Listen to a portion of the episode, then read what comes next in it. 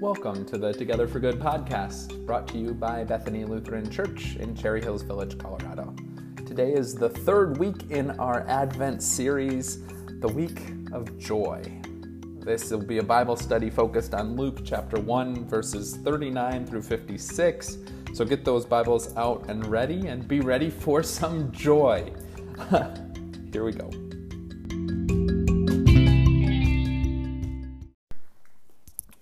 Right, here we go. Part three of this Advent series on the themes of the different weeks. Advent week three is the week of joy. Yes, so much joy in this season, right? We feel it, we know it, all the jolly songs on the radio and playing over the loudspeakers in the store, all the cheesy movies on the Hallmark channel and appearing on your Netflix accounts all of the funny episodes of your favorite television show that just are filled with joy. That's great. It's certainly a big part of this year. And yeah, it's been a part of the Advent season for a long time, long before Netflix and Christmas radio stations. But one little fun fact you might have noticed that there are two different ways that an Advent wreath can look, right? We have that Advent wreath at church and it's got four candles, and we have four blue candles, and that's great. But sometimes, maybe you have one in your home, sometimes Advent wreaths have three purple candles and one pink candle. Weird, right? Well, truth be told, the pink candle you're supposed to light on the third week. The pink candle is the candle of joy. And so they changed the colors up. I don't have a lot more information for you on exactly why that is, but it's just a little fun fact that I wanted to give us to start off. But but enough about, you know, candles and, and all that. Let's dive into what the Bible has to say. Today is our our focus on joy. And so the scripture passage that I selected is Luke chapter 1 verses 39 through 56. And this is a passage that we will often hear read during the Advent season, maybe on the third week of Advent, um, sometimes on other weeks as well, if I recall correctly. Um, but we're going to read it today. This is a story of Mary uh, going to meet with her cousin Elizabeth uh, when they are both pregnant with children. And so, just so you might need to know a little bit of background information before I jump into the actual verse by verse examination, Elizabeth is the wife of Zechariah. Zechariah was one of the chief priests in the temple, and they had no children for their whole life. And she's old, and she thought she'd never have children. And then Zechariah, as I said, he was a priest, he says a prayer and the angel Gabriel appears and tells him that his wife will have a son and they'll name him John. And so, for five months, Elizabeth was in seclusion. She that was just kind of how the things worked in those days, um, and, she was really secluded, I should say, too, because uh, Zechariah was not able to talk he couldn't believe what the angel Gabriel was telling him. And so, uh, because of his doubt, the angel Gabriel, Gabriel made Zechariah uh, unable to speak. And in fact, the first words that he'll say are after his son John is born, and he'll say, We shall call him John. Um, and that will go on to be John the Baptist. Crazy, right? Like, look at all these connections. But it is six months after all this has taken place that that's when Gabriel, the angel, comes and visits Mary, who happens to be Elizabeth's younger cousin. And Gabriel tells Mary that she will give birth to Jesus, who will be the Messiah, the Son of God. Wow. So lots going on there, right? Like this is like one of those Hallmark Christmas movies, isn't it? So many crazy connections and funny things happening. Um, but basically, yeah, John the Baptist and Jesus were cousins um, just as Mary and Elizabeth were cousins, right? I don't exactly know how all that works out. And, and they were born six months apart. And the angel Gabriel came and proclaimed and predicted their births to um, their parents. So our story picks up in Luke chapter 1 with verse 39. In those days, Mary set out and went with haste to a Judean town in the hill country, where she entered the house of Zechariah and greeted Elizabeth. Okay, so in these two verses, we hear that Mary went with haste. She was working quickly, she had to go fast. And this was her own doing, this was her own choice. This wasn't because the angel Gabriel told her, like, go quickly and visit your cousin Elizabeth. No, this is a sign of Mary's joy. She's excited. She can't wait to tell her older cousin about the angel who has said that she's miraculously pregnant. So, right in the beginning, we're getting these glimpses of joy just in the details that Luke gives us. Now we hear in verse 41 When Elizabeth heard Mary's greeting, the child leapt in her womb, and Elizabeth was filled with the Holy Spirit. Okay, the child moving in Elizabeth's womb has significance. As I've already told you, it's John the Baptist. John the Baptist will be the one who prepares the way for Jesus. When Jesus comes to be baptized by John, in fact, John the Baptist refuses to do it because of how important he sees Jesus to be. Eventually, he does baptize Jesus, but elsewhere in Scripture, okay, just to give you some other parallels that are going on here, Jacob and Esau struggled fiercely in Rebekah's womb. You might remember Jacob and Esau, they were twins. Their father was Isaac. They had a whole sibling rivalry thing. Jacob tricked Esau, etc., etc. But so they struggled fiercely in the womb. There's some details about that. And so that's kind of telling us that there's something significant about the child who will be born. The child leapt in Elizabeth's womb. Wow, there's some strange connection here between the child in Elizabeth's womb and Mary and the child in her womb. And so that's also not the only sign that we're getting here. Notice also that it says that Elizabeth is filled with the Holy Spirit.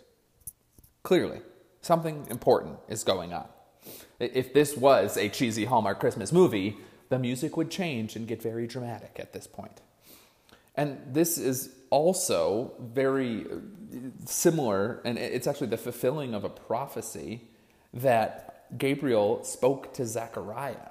So if you look back earlier, I know I'm making you jump around, how could I?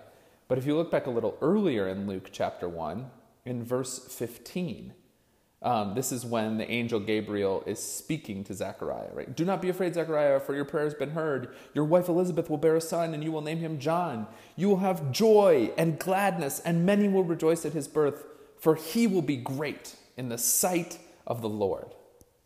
So that's what it says in verse 15. This is part of Gabriel's prediction to Zechariah all of it is setting it up for us to see and to realize that the child that Elizabeth is carrying is very important, just like we know the child Mary is carrying is also important.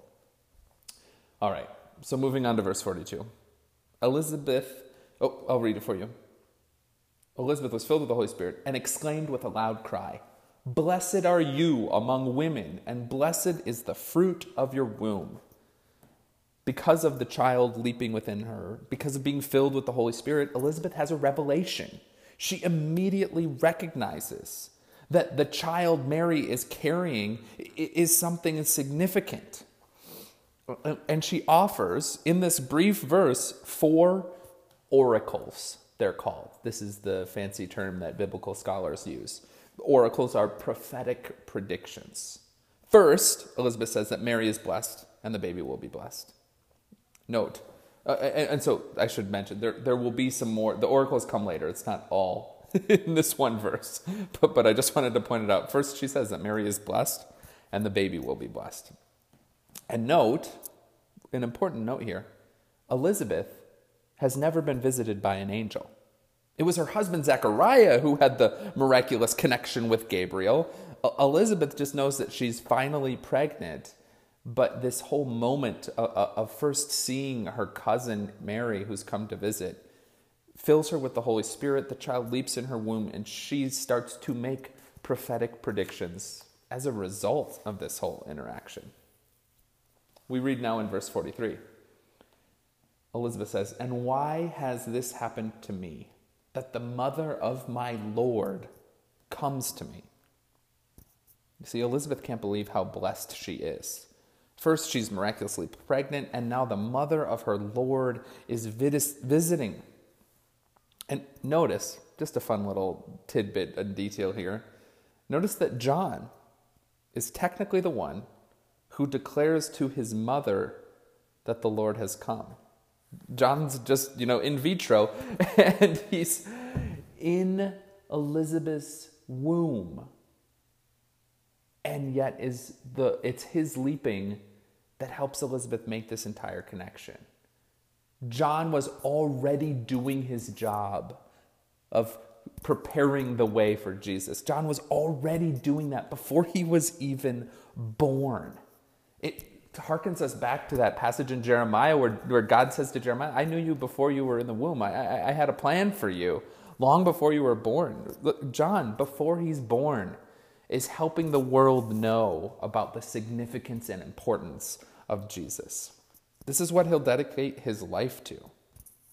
I also should note that in this verse, we get the second of Elizabeth's oracles. As I said, her prophetic predictions. She says that the mother of that, she she predicts that the the child in Mary's womb is God. Okay, now verse 44.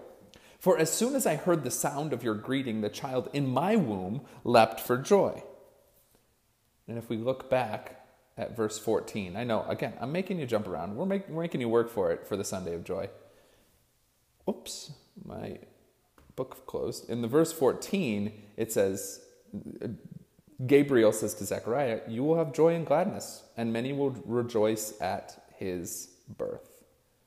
And so you're seeing all the occurrences of joy here, aren't you?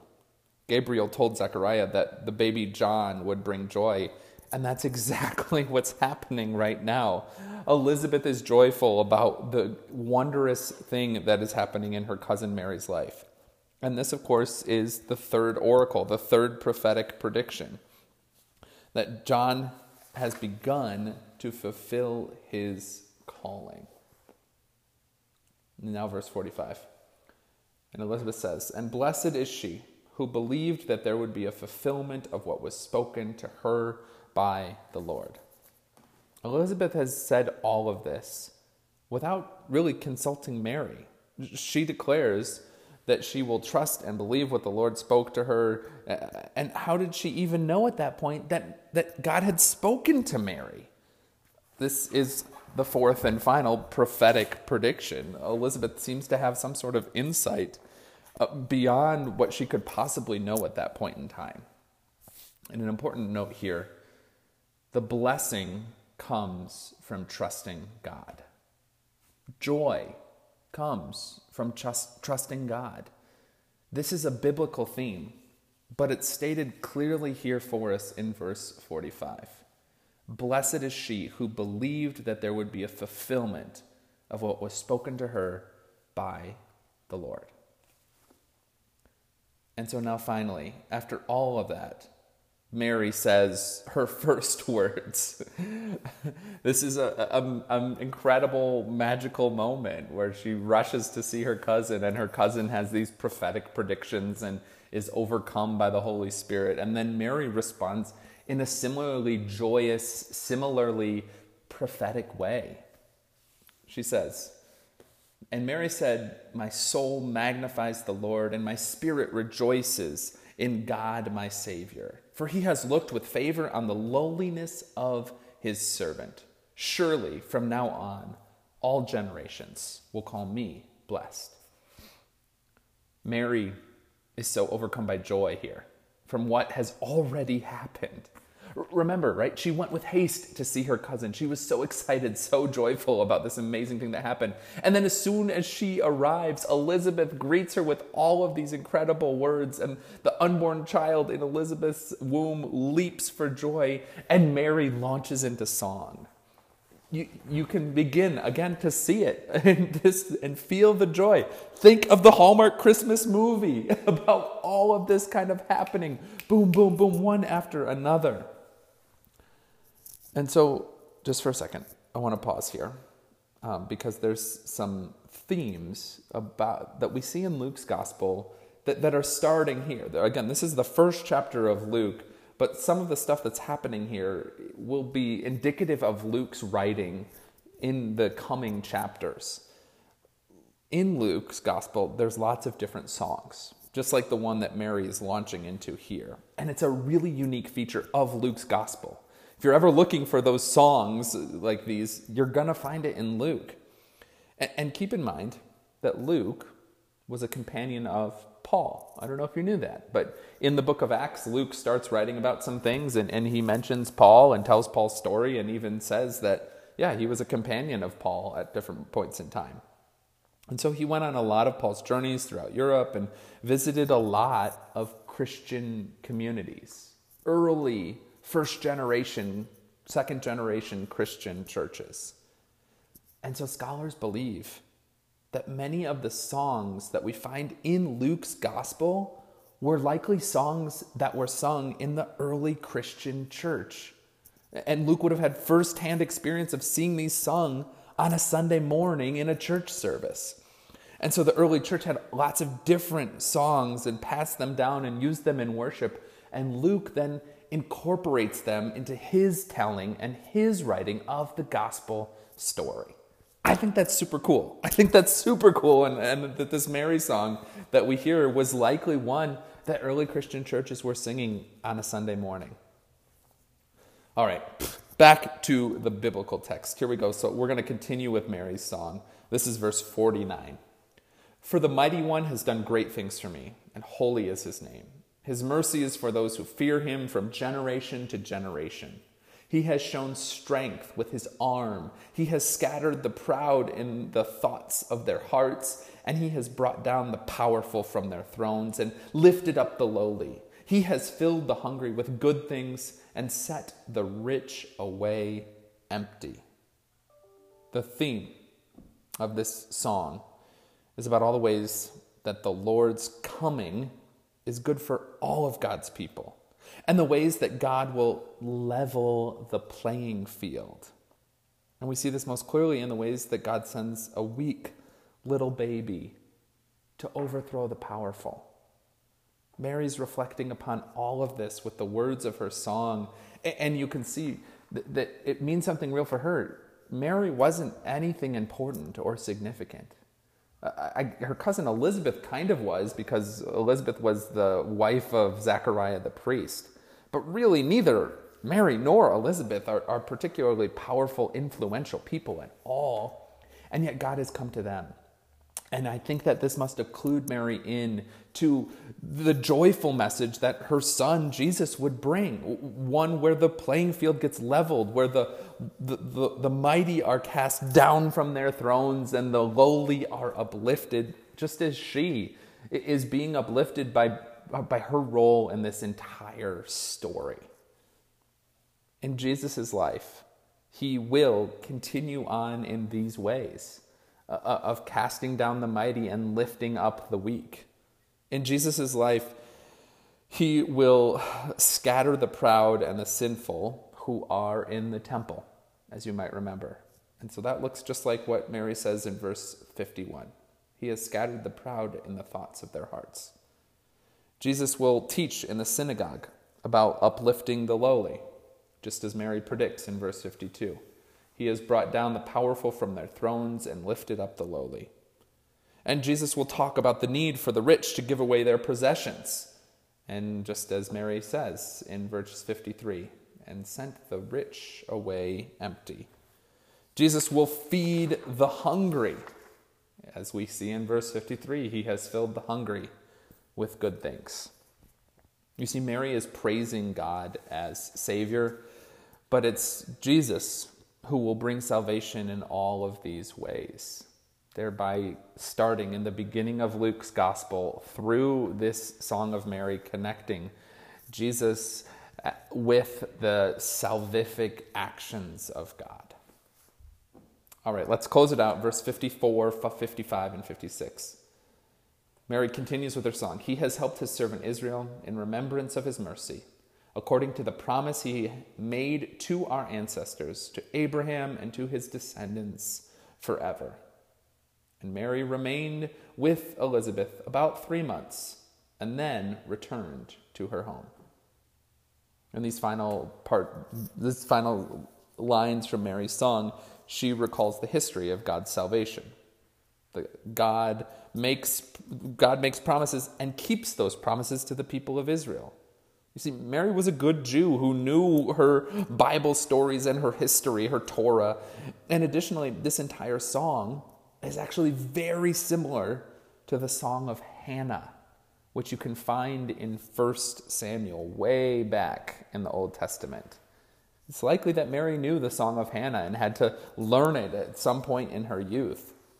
And so she's giving her own rendition of Hannah's song. And it flows out of the joy that she has for everything that's going on and out of her trust and her faith that God will keep God's promises, that God will continue to work on behalf of the lowly, that salvation will come in all of these tangible, real ways.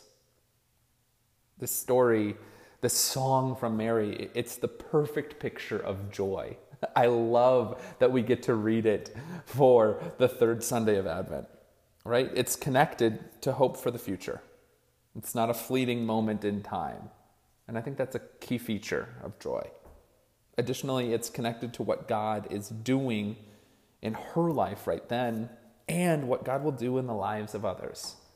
I think that's where true joy comes from as well. And it's it's all being expressed through this song of praise to God. I think that's also a key feature of joy is that it's something that causes us to, to not be able to keep silent, to, to leap for joy, to be filled with the Holy Spirit, to break into song. That's what joy is all about. And so I wanted to close this Bible study and, and maybe this is the worst way to close it because I'm not sure how good my singing voice will be or come through. Um, but there is a beautiful version of this Song of Mary. Um, the whole song that we read, it's, it's often referred to as the Magnificat. So if you do a Google search for that, you will find all sorts of beautiful renditions of the Magnificat. Um, sung by choirs, and you know, it, it's a piece of music that people have been captivated captivated by for for many many years. But my favorite version of the Magnificat comes from something called Holden Evening Prayer, which, which you might have sung before. It's uh, one that churches love to use during Lent or Advent, during like midweek services. is a very beautiful uh, piece of music. And, and actually, I sing it to my children almost every night. It's like their bedtime lullaby, which is really cool. Um, and my daughter Evelyn said a while back, she said, Dad, I love this music. It just feels so cozy. yeah, I think there's there's joy in that little remark too. Um, but I wanted to sing for you uh, the Magnificat as it exists within um, Holden Evening Prayer, and you'll hear it's you know all those same words once again. And I hope that it can fill you with joy this third week of Advent. Here we go. An angel went from God to a town called Nazareth, to a woman whose name was Mary. The angel said to her, Rejoice, O highly favored, for God is with you. You shall bear a child and his name shall be Jesus, the chosen one of God Most High. And Mary said, I am the servant of my God. I live to do your will. My soul proclaims your greatness, O God and my spirit rejoices in you. You have looked with love on your servant here, and blessed me all my life through. Great and mighty are you, O Holy One, strong is your kindness evermore. How you favor the weak and the lowly one, humbling the proud of heart. You have cast the mighty down from their thrones and uplifted the humble of heart. You have filled the hungry with wondrous things and left the wealthy no part. Great and mighty are you, O faithful one, strong is your justice, strong your love. As you promised to Sarah and Abraham, kindness forevermore. My soul proclaims your greatness, O God, and my spirit rejoices in you. You have looked with love on your servant here, and blessed me all my life through. This has been the Together for Good podcast. Stay in peace.